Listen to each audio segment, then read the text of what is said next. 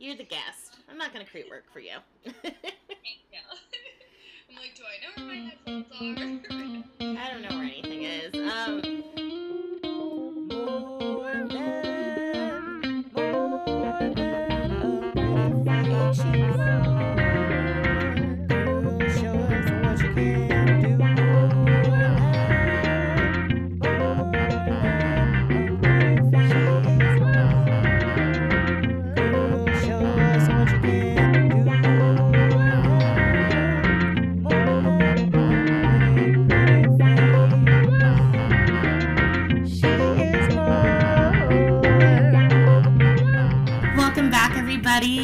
It's your host, Natalia, for another episode of More Than a Pretty Face. Today, I am so, so jazzed to be talking with Julia Seales. Julia is a screenwriter, author, all around amazing human being. Um, Julia, do you want to introduce yourself? Yes, hello. Thank you so much for having me. Um, this is Julia. Excited to be chatting with you today. Me too. Um, so I met Julia through her special man friend. Um, I don't know what to call it. I was like, I don't know. um, I like special man friend. special man friend is that is that how he's, his name is going to be changed in your phone? Um, Anthony Trolley, who's a gem and a joy, and also a writer, director, and many other multiple hyphenates. Um, but I learned about you, and I was like, this lady is so cool. I have to have her on the show. Um, so you just finished writing your first novel called A Most Agreeable Murder. Yes, that is correct. Technically, it will be my first novel that will be published. I've written a lot of other novels that have not been published, and this is finally the one that hit, so I'm very excited. So, can you start off like telling me you were like, "Oh, I'm gonna sit down and write a novel, and then just like get a multiple book deal, and then I'll just also have that adapted into you know movies, but whatever." like, Um, yeah, I mean, I have I've wanted to be a novelist since I was a kid, and so I, I wrote my first full book when I was 17. Um, it was a very insane high fantasy mermaid type book, um, and I just like kept writing books as as much as I could. Um, but there, I wrote this book mostly during COVID, and it was kind of the project that kept me sane. So I would work on it pretty much every day, and it was it's very much Jane Austen mixed with Agatha Christie. So it was like my two favorite worlds, and I'll just live in this happy place so that I don't have to think about all the insanity that's going on. that's fair. In terms of the movie deal, that's just yeah, it it definitely has been a whirlwind. Um, when you were writing it, did you think like, "Oh, this this one is special. This is the one"? I think I spent a lot of time in the past writing books that I thought were I would I would be like, you know what, this this is what's hot right now. This is what's gonna sell. I'll write teen dystopian or YA drama. You know, I tried for a lot of years to figure out what was popular and this is the book where I finally was like, no, I'm gonna write just what I love. And I do think that passion makes such a difference because I revised it more than I've revised any other project, and I didn't get sick of it because I loved it. So I think there's a lot to say about just staying true to yourself and your own voice and what you're passionate about, and it will come through and make that project sparkle in a way that when you try to follow trends, that just doesn't work out. So, how walk me through the process of like how you even got here? Because I remember Anthony like talk like when I first met him, he was like, "Oh yeah, like I'm editing my girlfriend's book," and um, and I was like, "Oh, that's so cool! She wrote a book." Like I, I'm not that cool. Um, but like how you know how did you get to you know like book deal through editing and and all of that? Well, Anthony and then my roommate Maddie, who actually works in publishing, were my two little, and my mom. They were my three beta readers. I was always like, "Can you look at this and tell me if I'm crazy?" But I, I really just stick to the what I call the Stephen King method, which is 2,000 words a day. That's how I define it. So I really just would get up and I would, my goal every day was just 2,000 words a day. No less, no more.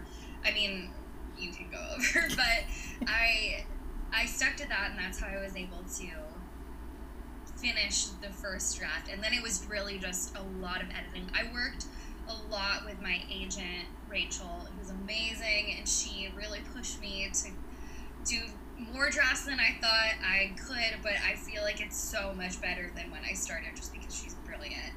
Um, and then she, when she felt like it was ready, she shopped it around. So, okay, I want to go back, back now to like baby Julia. Yes. Fresh out the womb. Hello, world. Um, and did you always want to be a writer growing up, or you know, did you? Because I know that you also obviously do work in TV and film, which I love.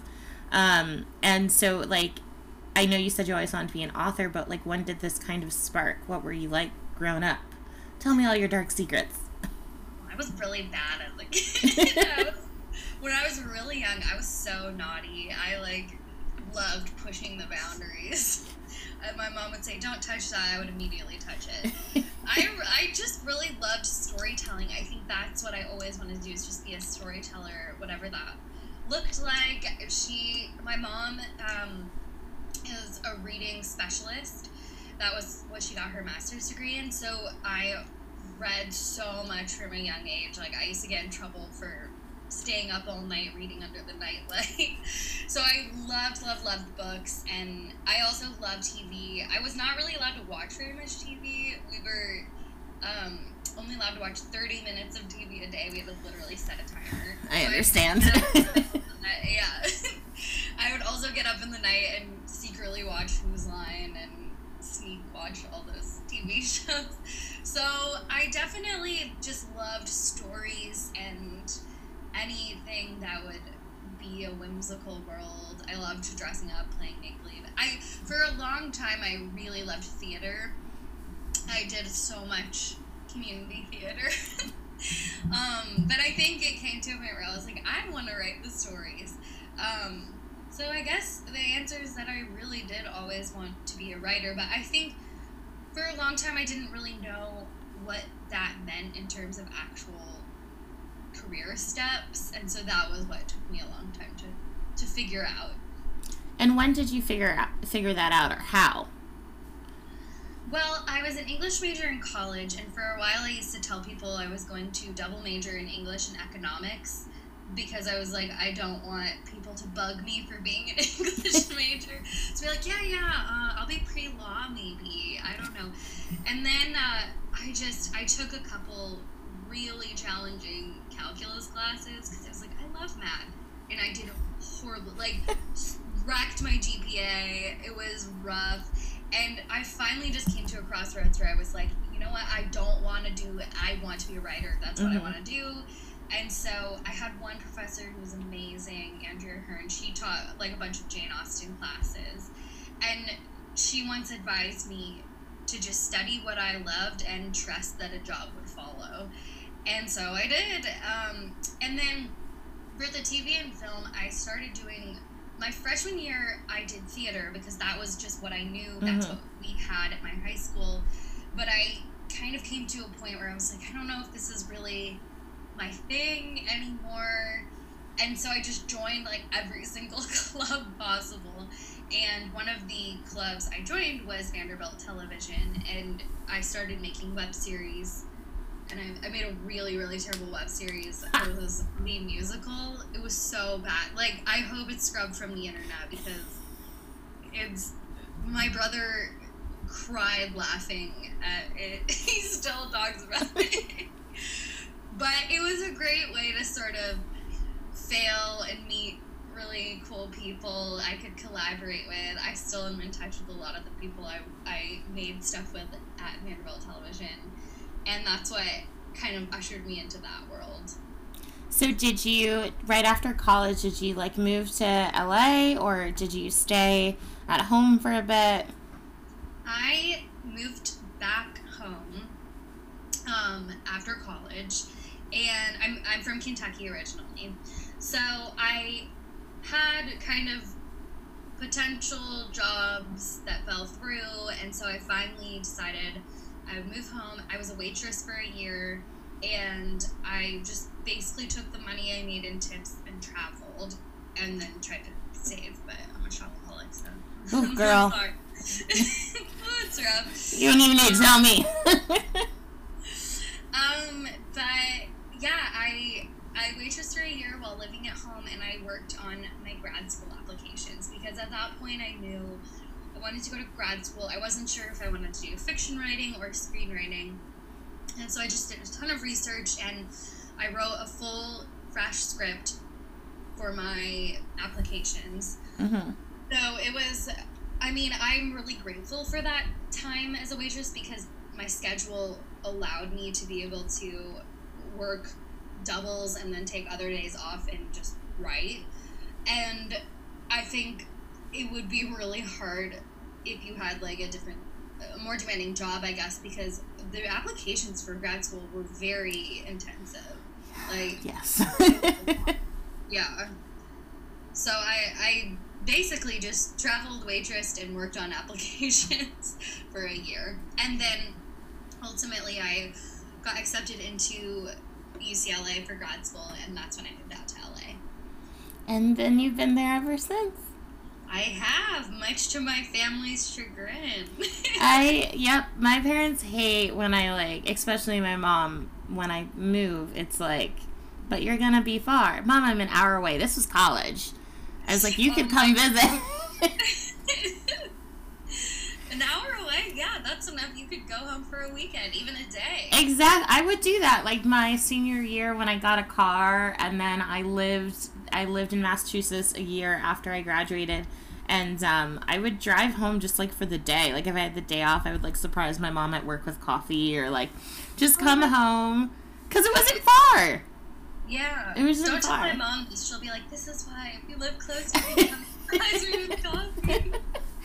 I would just yeah, because she's a teacher too, so it was it was um it was fun. She would like I would just like pop up at the school, and she's worked at the same school, so like everybody knows who I am. So I just waltz in. um, That's so nice. Then I moved to DC, and she was like, "Well, that's too far." Yeah, my youngest brother lives in DC. Um, I think that everyone's hoping he'll move to Nashville. It's a little closer. I I weirdly enough, I've met a lot of people from Kentucky that live in DC. Like two of my really really good friends are from Kentucky, um, and they both now live in DC. I don't know what the what are the words? The ratio, the switch? I don't know. Words are a thing.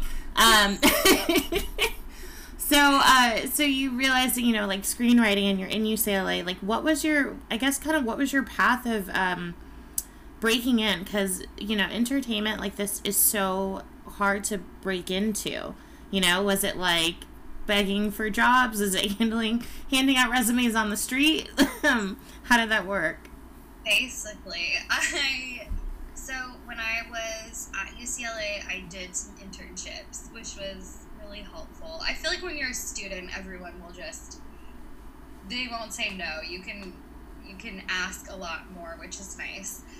So I did I did some internships, and then when I graduated, I actually ended up working at UCLA um, in their college development department for a little while. So not really in my field, but it was um, fundraising, philanthropy. So I was I was like, you know, I like this. I had some really amazing coworkers, but I ended up leaving that job when I got hired to work for a showrunner, and I got that position because it was like a friend of a friend, which I think is honestly, I was just having a conversation with a friend who's looking for a new job, and I told her about this position opening, and she was like, "I didn't find it on the website. Where do I apply?" I'm like, "It's all word of mouth. It's only word of mouth.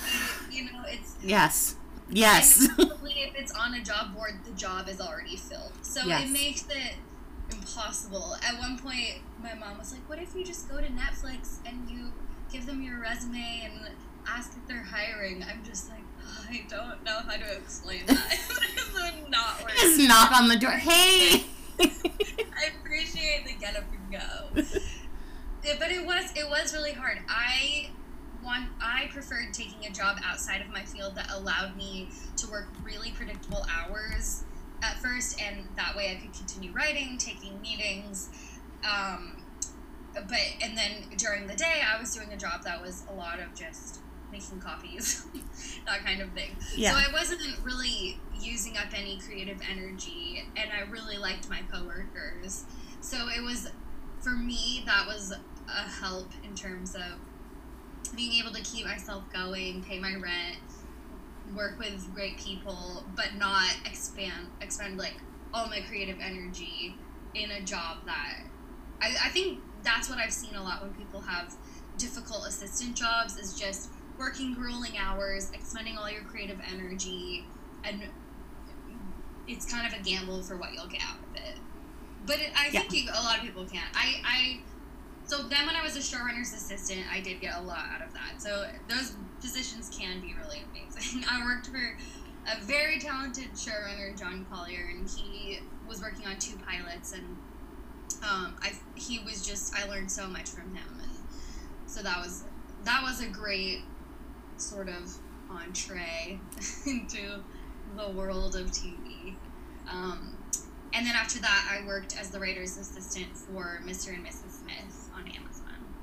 Now, are you now like working full time on, you know, adapting your book for the film or? I am. I'm so I'm working full time now on edits uh, of my book with my editor over at Random House, and then I'm also working on adapting it into a screenplay, which is a huge change for me because I kind of have given you the highlights of what jobs I've worked, but honestly, I have pretty much never said no to a job. I've done everything from showing apartments to waitressing to I was a TA for a computer communications class. I've done the, so many random jobs. Painted mailboxes, babysat. I've done so many strange odd jobs, but I just had to keep myself going and I never said no to things. So now it's very strange to feel like, oh, I'm actually full time doing what I want to do as opposed to just trying to fit in some time in the mm-hmm. cracks to work on my projects. But yes, I am full time now. Do you feel like that um, that's brought its own stress? Because I think, you know, we always think, you know, when we make it to the dream, mm-hmm. we're going to be like, oh, everything's, you know, beautiful and perfect and we're doing a dance. But has this like brought its own stressors with it uh, that you didn't see coming? No, everything's beautiful and perfect. I was like, well. on one hand, it's pretty amazing to be like, I can get up and be paid to do what I want to do. I still pinch myself every day. I cannot believe that's real. On the other hand, I think there, I feel a lot of pressure because it is that thing of like, this is what I've always wanted to do. Don't mess it up. Don't mess it up.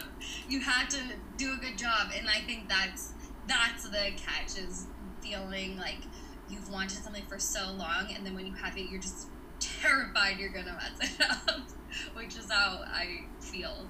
But it's also exciting.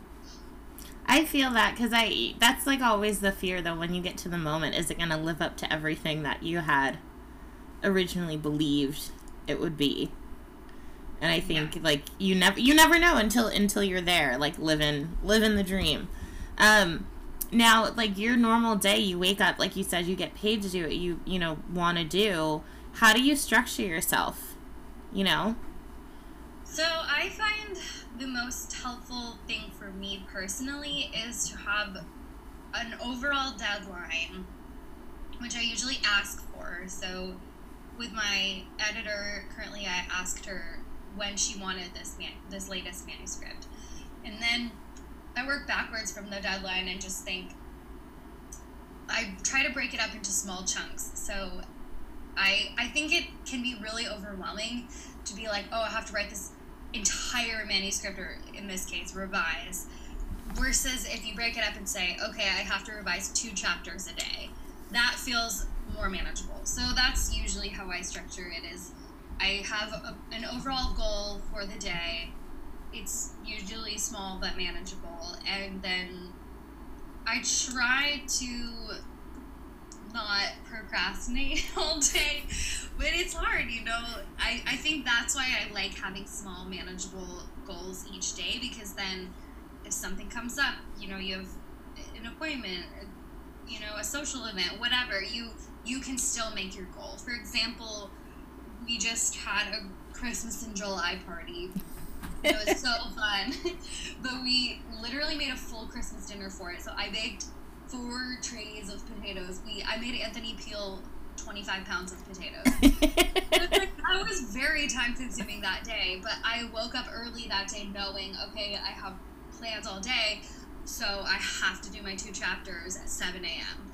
And so that's, and then I did it. So I think having those manageable small goals mm-hmm. is, for me, the only way I've ever been able to actually finish a project because thinking about the whole is so much more overwhelming than thinking about those little pieces. I know, because I can feel like it could be so overwhelming to Us. like think like, oh, I have like this entire book that they want edits done.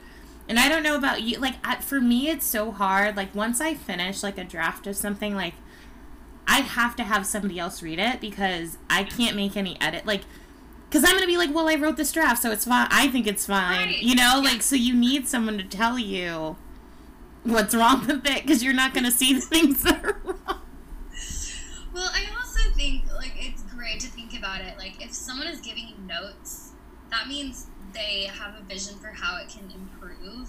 It doesn't mean something's wrong. It oh, just yeah. means this can be even better. Because I think it's easy to get burned out, like, oh, I have to change it again. But ultimately, I've learned to not resist notes because I think in almost every case, if you're working with someone who understands your vision and is smart, which I've been you know, very grateful to be able to work with lots of really smart people. They will tell you how to make it better. And I by not resisting notes, I always just try to be silent, take the note, even if I don't mm-hmm. like it, and just think about it and try the change. And every time I'm like, oh, oh my gosh, it, it is better. Ugh, I hate that. when you're like, I don't want to do this. This is this is a terrible idea. I guess I'll try it. It's gonna be awful, and then it's like, they were right all along. All all along. I I think about that too because um I think at least when I'm like writing, I look at something and I'm like, oh, this totally makes sense. Because like you see the whole thing in your head. Yes. And the other person doesn't. And you're like, but what are you talking about? It means this, this, and this. You're like, well, you didn't put that. I was like, but I did right there. Like that doesn't make any yes. any sense to me.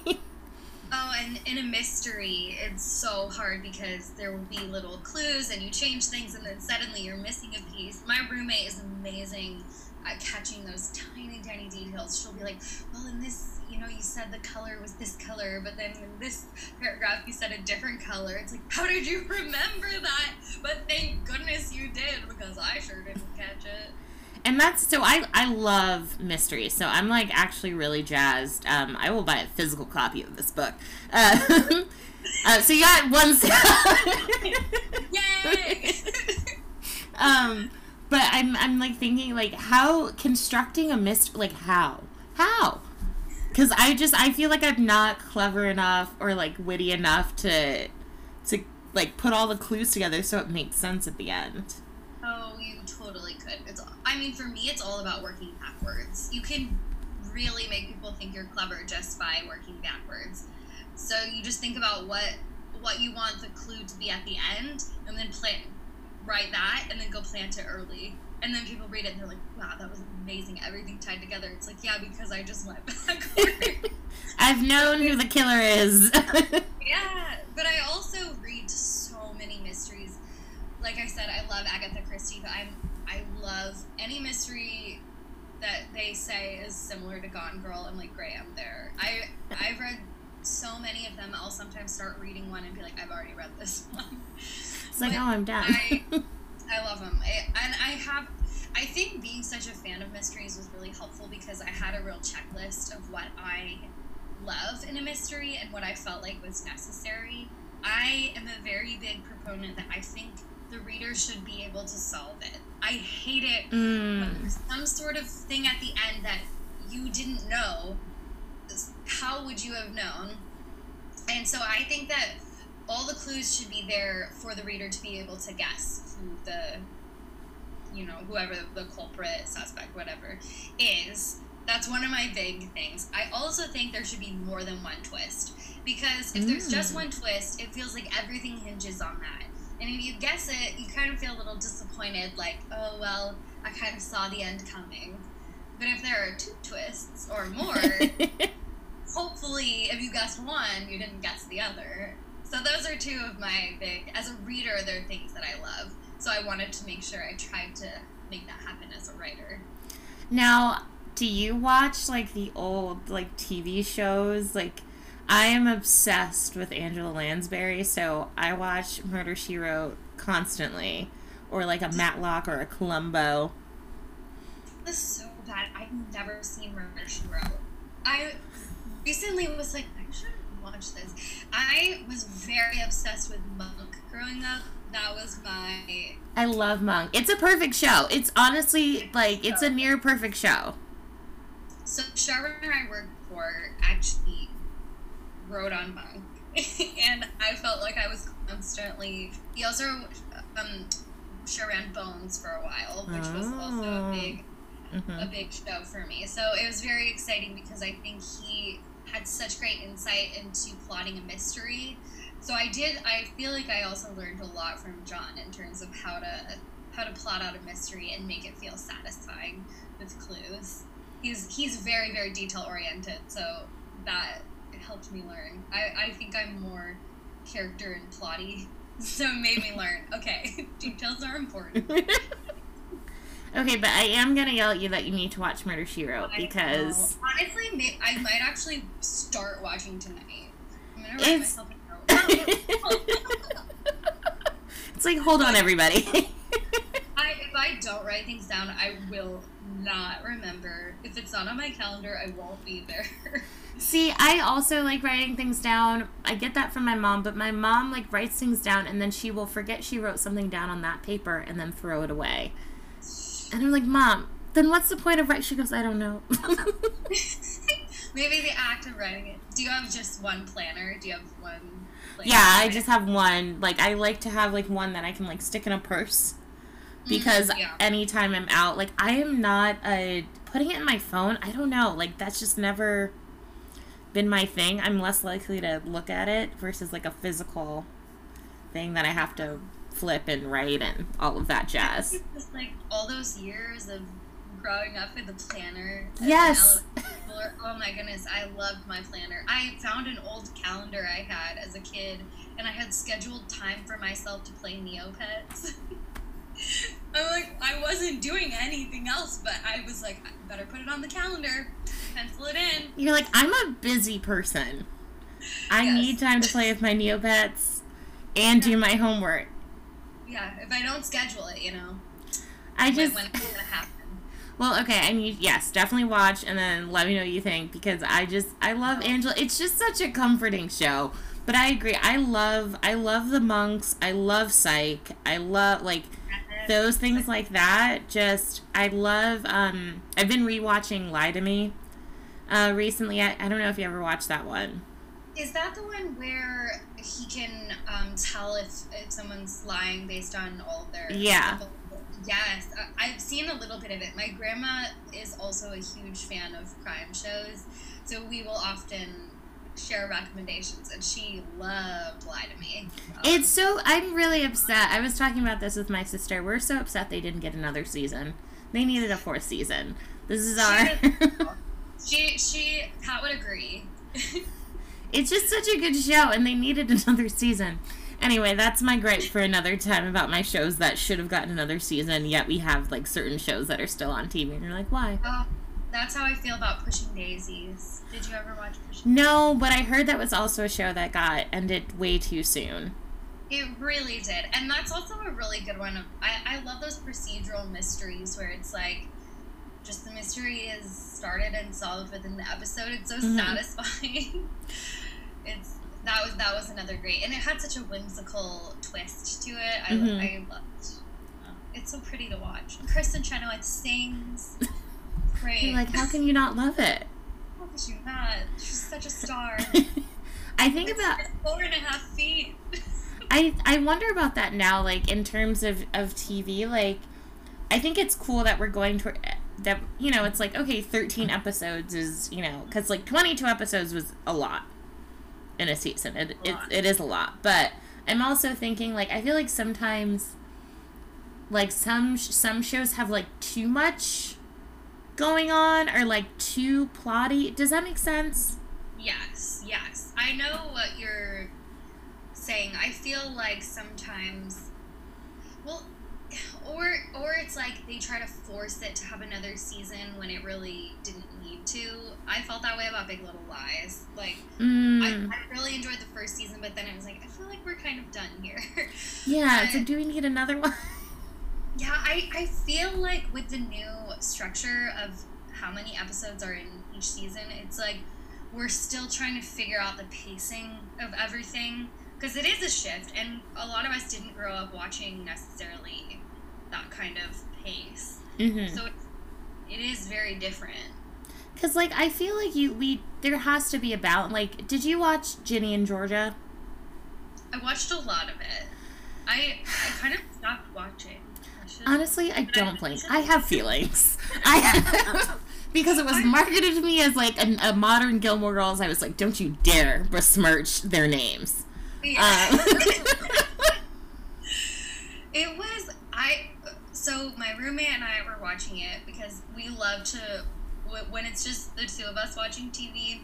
We like to find really girly shows. So we just finished Sex in the City and Younger. Now Mhm. we're watching Will and Grace. We love those kinds of love. things. So we started watching it together, and we were so perplexed about what the tone was. So it was Thank you. to me. Thank- I was very confused. It was like let's throw a biracial daughter in there. Let's throw in a crazy mom. Like let's throw a murder in there. Like there the was. murder threw me. I was like, I thought that. Well, like you said, I was kind of expecting because they comped it to Gilmore Girls. I was like, so this is going to be sort of a mother-daughter drama. You know, I'm totally there for that. Then I was like, wait, there's a murder and also uh, crime in the past. I don't know. It. It's it was very confusing, and the mom was like more manipulative than like whimsy. Where like Lorelai's like whim- more whimsy and quirky. You know what I mean? And it just and it, like it's like the severe like lying that her that Georgia. You know what I mean? Like it doesn't really to me click in the way that I feel like it's supposed to click, and the daughter is just not a fan of Ginny. Will I watch a second season? Absolutely. But like But I'm just saying. I feel like maybe a show like that, I, I, when it's when a show is comped to another show and you can't help comparing it the whole time you're watching, I do think that's sometimes a disservice because maybe they had a specific thing they were going for, but because we had in our minds Gilmore Girls, maybe it gave us a different idea, and then that like difference in our heads between the two made it very confusing.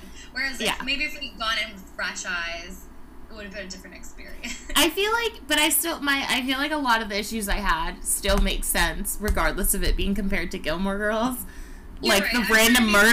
maybe it's not as bad. the murder, yeah. Just the random like once again. what was happening? but like but i think there has to there has to be like um there has to be like a nice balance where you can because like i which i know this is like a really random uh comparison but like uh the show sweet magnolias that was on netflix which i really love and i really hope they do a second season. Like it had like there was like that flow through story but it also it gave me also like a parenthood vibe where like it also could be very self-contained Yeah. in like one episode and so i don't know that's that's some, that's like an arrow tv i'd like to see come back where like yes i understand the shorter seasons which i'm into but i think like we have to figure out like you were saying the pacing so it doesn't feel like we're just throwing random stuff in there because it's a tuesday Right. And I do, I think a lot of that has to do, like, there's an assumption that people are just going to binge watch shows. So I do kind of like it how some shows are going back to releasing just once a week. Like Ted mm. Lasso, the new season is just once a week, and I'm like, oh, that's nice. I you know can look forward to it, and they do have to be a little more contained because of that, because I have to wait a week for each episode. But then I also last night I was like, I just want to watch Ted Lasso. I want to. So like everybody keeps talking about that show, and I want to watch it, but I can't. I can't do another streaming service. I can't. I can't do it in my spirit. I understand that. I had to get a new phone, and they gave me Apple TV for free for a year with it. So I was like, ah. great, I'll watch Ted Lasso because I totally. I feel like it's gonna come full circle, and then we're just gonna have. It's gonna. It's basically becoming cable. It is you're gonna have like packages and it comes with certain streaming services bundled together. It's just gonna come full circle. It's gonna be cable again. At this point, once again, bring back Blockbuster. I've said it once, I will say it a thousand times. I will find my mom's old Blockbuster card. I will do it and I will go there on Friday nights. Like you still have a DVD player? No, I do not. But listen, I can also revitalize an entire industry, the DVD player industry. I'm just waiting for like the next generation of hipsters to be like, you know, movies look better on VHS tapes, and to just go back to that.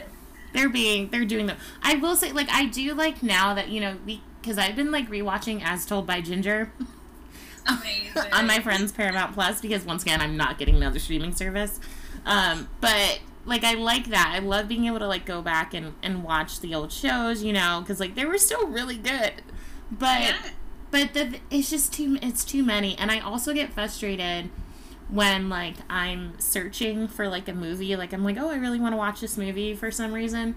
Um and i can't find it on the 72000 yes. Like i'm sorry there's already how can i for some reason this was like a month ago i really wanted to watch like old mary kate and ashley movies well yeah what do you mean for some reason what reason would you not there's Holiday in the Sun, Passport to Paris. These are classics. Passport to Paris is a classic movie. It's so good. That little date on top, like by the apple. Okay. and what, that joke when he says uh, uh, trespassers will be executed, and then she says prosecuted. But like, tell me why I couldn't like find it anywhere. Like, I was gonna have to pay. I was like, I'm sorry, I have already like th- there's there, it's on none of them already. Like, how how do I have to pay for like another situation? I couldn't even rent them on Amazon. Like, I was like, this is absurd. I I know I still have the VHS tapes of all of those, so I'm not getting rid of them. Because you're like, how am I gonna watch them when I want to? I have to get a VHS player with um, I really wanted to watch this French movie called Eight Women, and I couldn't find it streaming anywhere with subtitles. So I found it a couple places, but there were no English subtitles, and I was like, I don't speak French well enough to understand what they're. It's a musical. They're singing. Oh yeah. So I had to buy the DVD, and I was like, fine, this is the one DVD I'll have on my shelf. I but crazy. There are so many streaming services. Yes, and it's insane to me. Like, or the ones, like, I really wanted to watch. Oh gosh, what did I want to watch? I wanted to watch Fantastic Beasts and Where to Find Them for some reason. Like, I don't, I get in these weird moods. I was like, I need to watch this thing. And, um, it was like you can find it on the NBC app, but it wasn't there, but it also wasn't on Peacock. So I'm like, if it's an NBC thing, it should be on Peacock. Yes. Why is it not on Peacock? Like it should be. If it's a Paramount, it should like. no one can see me, but I'm making faces. It's like how Disney used to have things in the vault. Yes. And then released from the vault. Every all these places just have what we want. They have Mary Kate and Ashley in the vault. In the vault somewhere, yes. Please come from the vault. Some of us want to watch them. I will watch them with reckless abandon. yes. Now I'm really. Uh, I should write this under Murder She Wrote. Passport to Paris. It's so good. when Anthony asked, like, why are we watching Murder She Wrote in a Mary Kate and Ashley movie? Blame Natalia. Just like. But um, after we got on our movie binge, I'm so sorry we got way off topic. no, I love it. Now. So many great things. Now, do you like? So I know you're adapting. So can, well, yes. First, start off like I want to know how you even got, like from book. It was like, oh, I'm gonna just write this book, and yay, it's getting published. To oh, I'm also gonna turn it into a movie. like, how did point A get to point B so quickly? Oh, I'm still asking myself that question. um, it was really my my team, my agent and my manager, quote unquote, leaked it to executives. It's like an intentional leaking. Mm-hmm. But actually, ultimately, um, it ended up going to TriStar, and um, they were just really passionate about the project. And um, I think I got very fortunate because with the success of Bridgerton and the success of Knives Out, mm-hmm. my book is, you know, has elements of both of those very successful, you know, properties. And I think everyone really jumped on that. So it was really a case of just being um, at the right place in the right time, um, which has not happened in my previous projects, as I said. So I think it was really, it was really a lot of, because of the success of those two projects. But I'm because I am also a screenwriter. Um, they were able to negotiate to have me, you know, write, do the adaptation, which is really exciting because a lot of times, you know, you yeah. just have to hand off your baby novel to someone else, and that can be really scary. And obviously, with any screenplay, usually there are lots of screenwriters on the project, and you never know. Like directors have their own ideas. They want to tweak things. But but the nice thing is that because it will be a book first, I can be like, okay, I I wrote what I wanted to write in the book, and if any of that gets cut, then that's fine because that's in the book. so to resolve myself to that. Do you have like what? I guess what's been um, the scariest part of this? Because I feel like it can be overwhelming you know? Like how do you, how are you dealing with all that all of a sudden? Because it it's two very big things at once. So like how are you dealing? Well i i have constantly been calling people i know who are you know have been through this before and asking them questions. So that's been really helpful. I'm always like i have more questions for you. I need advice. And so getting advice from mentors and people who are more experienced than I am has been very, very helpful. Um, in terms of the scariest thing, I think just having to learn everything for the first time when you feel like the stakes are so high can be very nerve wracking. So, for example, when we were trying to sell the book as a screenplay, there were a couple moments where I had to make decisions and I would have like 30 minutes to decide something. And that was so stressful because mm-hmm. it was like, I don't even know, like, I don't even know what some of these things are, and I have to mm-hmm. make a mm-hmm. decision about it. So that has been a little bit, it's been a lot of just learning really fast, asking people for advice, trying to figure this out when it feels like I better make the right choice or this could all be bad. But I think just having those mentors is is the most helpful thing because there, I mean, there's no way I would know all of these things unless I just asked someone. uh, where do you where do you see you going next? So I know that there's another two books coming. Do you see them as like follow-ups to to a most agreeable murder, um, or are they going to be like their own separate entities? So I really do want to write a most agreeable murder as a series. I have some bigger, um, bigger mysteries, like overall mysteries for the series plotted out a little bit, and I think it, it will just be really fun to explore the world of the Regency era in this kind of bonkers lens I've given it. So I, I definitely want to be able to take them to Bath and you know to London, all these other places. But um, I also have some other projects I'd really love to work on. So, you know, it's I think it's gonna be a decision I'll make with my editor when we get further down the line, but I'm just trying to, you know, keep thinking, keep working, um, and keep just staying true to those ideas that I feel like are things that I'm really passionate about, mm-hmm. so I can actually do a, a good job and not not half-ass it. That's fair. Um, you you were you mentioned like oh I have other projects I want to work on.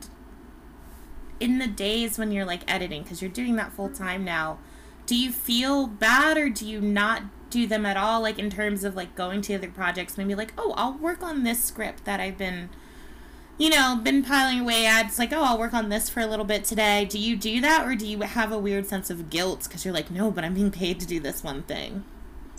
Little bit of both. I try to prioritize um, a most agreeable murder right now, but I do have some other projects I've been working on. So it's actually kind of nice because then you know you can spend time working on I spend time working on a most agreeable murder, and then I can move on to other characters in a different world. So that's helpful to be able to switch off sometimes because as much as I love the characters, it's just nice to to live in other worlds as well. But I definitely feel that sense of guilt. but it goes both ways. I feel a sense of guilt if I'm not working enough on a most agreeable murder, and then I feel a sense of guilt if I'm not writing anything new. Mm-hmm. So I think I'm just doomed to feel guilty. Do you have any anxiety over like calling yourself a writer? You know, do you feel like someone's gonna come and be like, "No, no, we made a mistake"?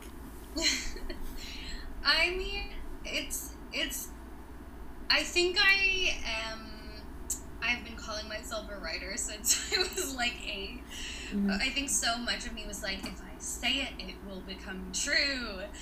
So I think definitely it just it's something I've wanted so badly and I, I know I've put in the hours. But I think there's also a lot of because I understand a lot of people deal with that sort of imposter syndrome and feeling like, oh no, everyone's gonna say this is this is all a trick. And I've definitely thought that before, like, oh, this is a dream and I'm gonna wake up but I think the nice thing about being able to having interned and worked in this field for a little while is you meet both people who are amazingly talented and then you also meet people where you're like okay i can do better than that so it's, it's kind of good to meet the spectrum because then you're like all right like you know maybe i'm not the best ever at this but i'm at least i can i'm competent i can do it i know i believe in myself So, do you? Yeah, what I, will, I would call myself a writer confidently. Confidently. was there um was there a job or like role? I know you you talked about working with John and being his assistant and and what that was like. Do you think that's the the job or the role that's prepared you best for this next stage in your career?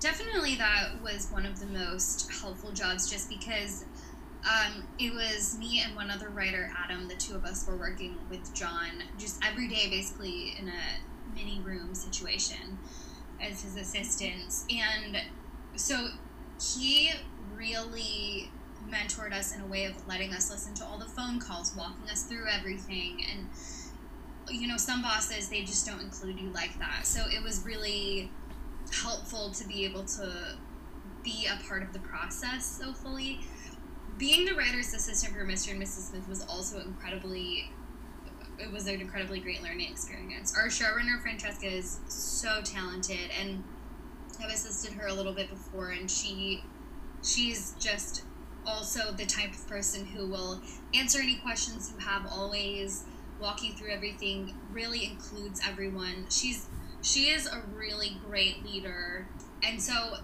and then obviously you know donald and phoebe are so talented. So actually also the writers on that show were amazing. Like they all were so talented in their own right. And so I think just any situation I've had where I've been able to observe really mm-hmm. talented people and then be like, okay, how do I do what they do? Has, has been really helpful. And I, I just love when leaders include those who are mm-hmm. just starting out because it means so much to be able to be able to be able to learn and be included. I think some people don't realize how how valuable yeah. What are what is some advice you have for, you know, budding baby writers? What do you have? You know, like what what would you say to them? I mean, I would say for me the most important part of my routine was just figuring out what works for me. I think a lot of people give you advice and try to tell you what to do, but the truth is, you know yourself, you know what works for you, just try to figure out what that is and do it. For me, it was breaking things up into small goals and then not thinking too much about the big looming deadline and just thinking about what is the little goal I have to accomplish today. But I also think one piece of advice that I always heard a lot was just right, and it's so true. I mean, you just have you can't get discouraged, and it's so easy to get discouraged in this industry. I've I've been rejected over 200 times for previous books. I would just send it out, just get rejection after rejection. And that's you just can't let it get you down because if you love what you do and you feel like this is what you're supposed to be doing. You have to just keep going, and you know, it's not gonna be easy to keep up your spirit sometimes. But I can tell you from the other side, I'm really glad I did. Um, and the last question that I ask all my guests, sorry, guests, um, is, is, um, is how do you describe being a woman or womanhood? Ooh. That's a good question. This is a really good question. Do I can I can I just say like You can say whatever you want. It's your time. I'm like, how can I can I paint a picture? Can I Um, I feel like being a woman is so much about internal strength. I think that's really what I feel and what I've seen. I like that. Short, sweet. Like, no, it's good. I, I think if I tried to add more to it, I would ruin it. no, that was really good. Julia, thank you so much for um, joining me today. Like, I can't tell you how much I appreciate it. Um, so, so jazzed to be able to get to talk with you. Um, besides shouting out a most agreeable murder, do you know when it's coming out yet? Is there a date? Or is this a you tell me you gotta kill me kind of thing? So.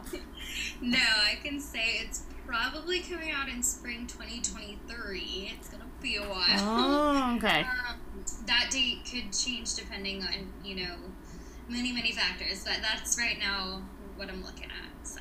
Okay, 2023, guys. I know it's a moment. I know it's gonna be a minute. Two years from now, guys, but we're gonna get the book. Um, but I'm so excited to get to talk to you before you blow up and you're like, Natalia who? Whatever. Um, so,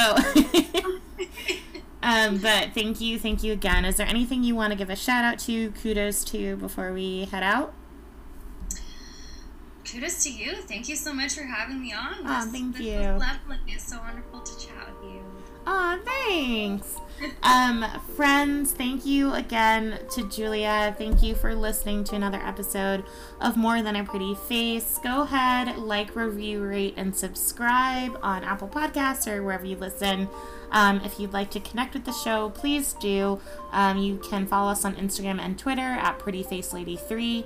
Um, and if you'd like to say hi um, or you want to come on the show, know someone to come on the show, please email me at prettyfacewomen at mtapfpodcast.com and talk to you soon.